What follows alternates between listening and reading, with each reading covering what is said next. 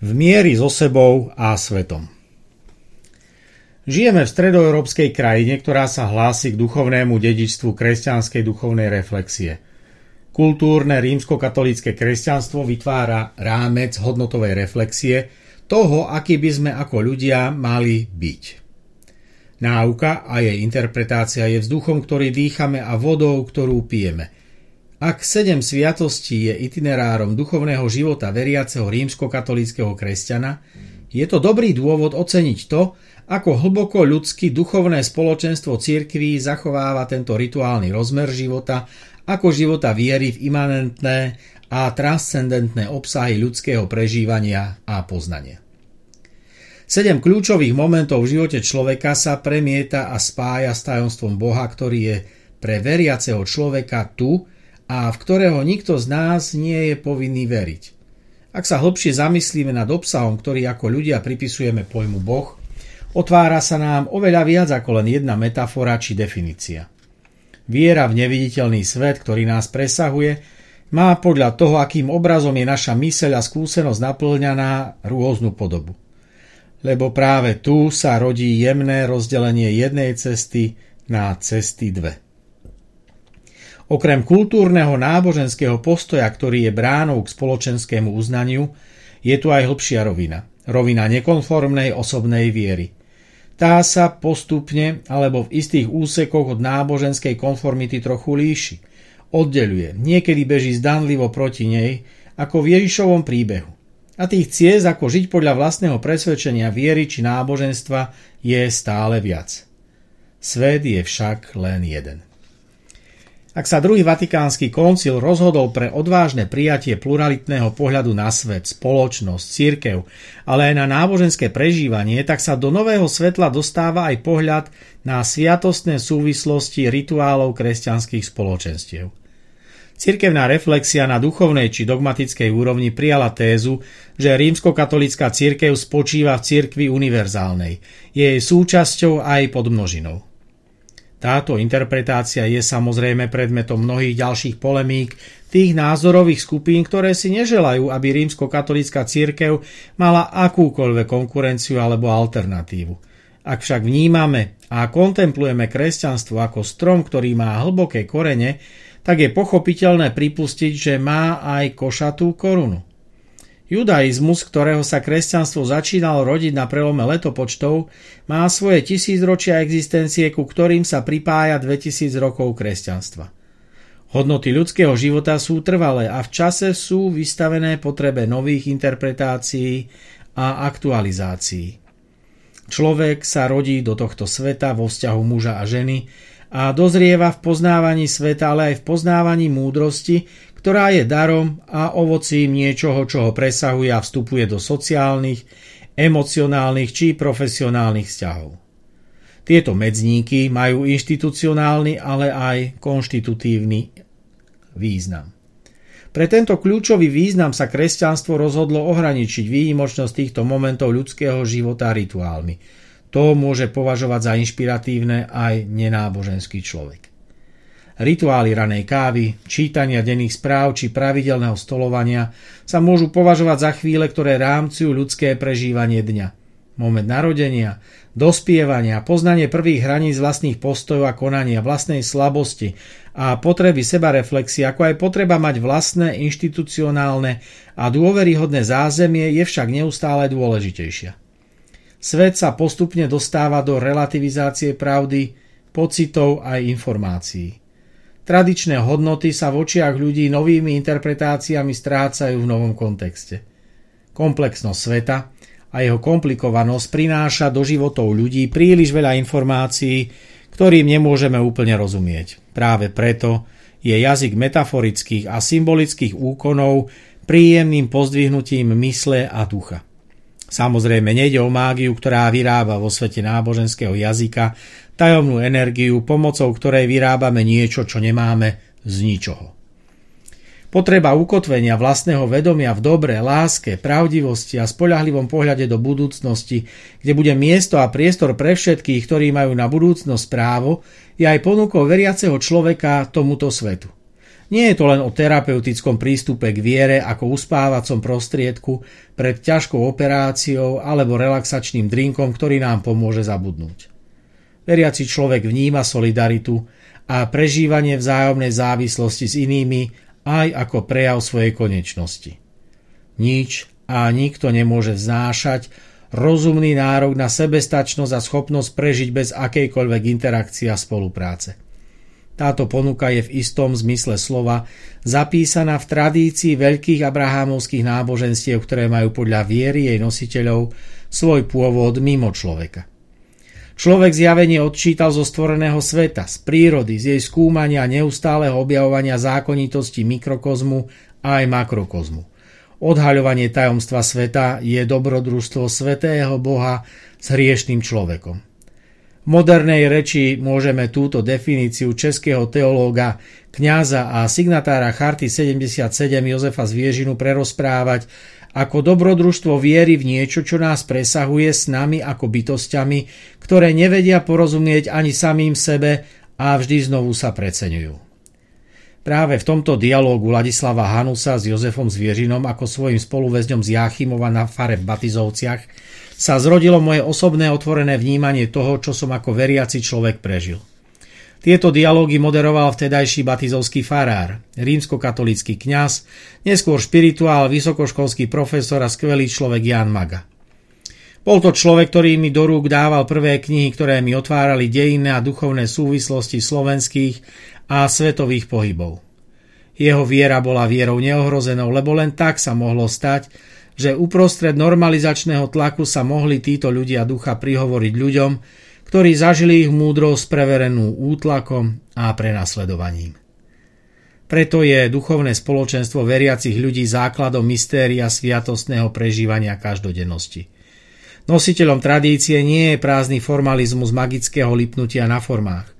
Nositeľom tradície, ktorá sa vždy znovu formuje a interpretuje budúcim generáciám naše dnešné skúsenosti, je dynamický proces, v ktorom sa naše životy a svety dostávajú do novej situácie a preto sú vždy trochu iné.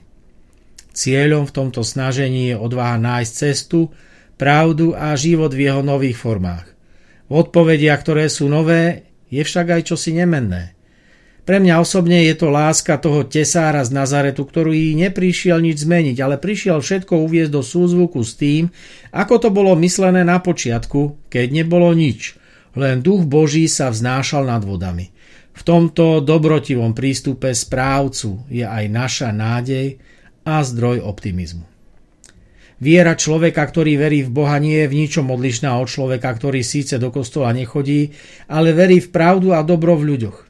Sme rovnako najviny, lebo veríme, aj keď si nie sme istí. Napriek všetkému veríme, že nádej prekoná našu zlú skúsenosť a zároveň vieme, že nádejou sveta je to, čo už začalo v príbehoch ľudí, ktorí sa rozhodli byť svetkami pravdy vo svete, kde sa pravda nie vždy presadí.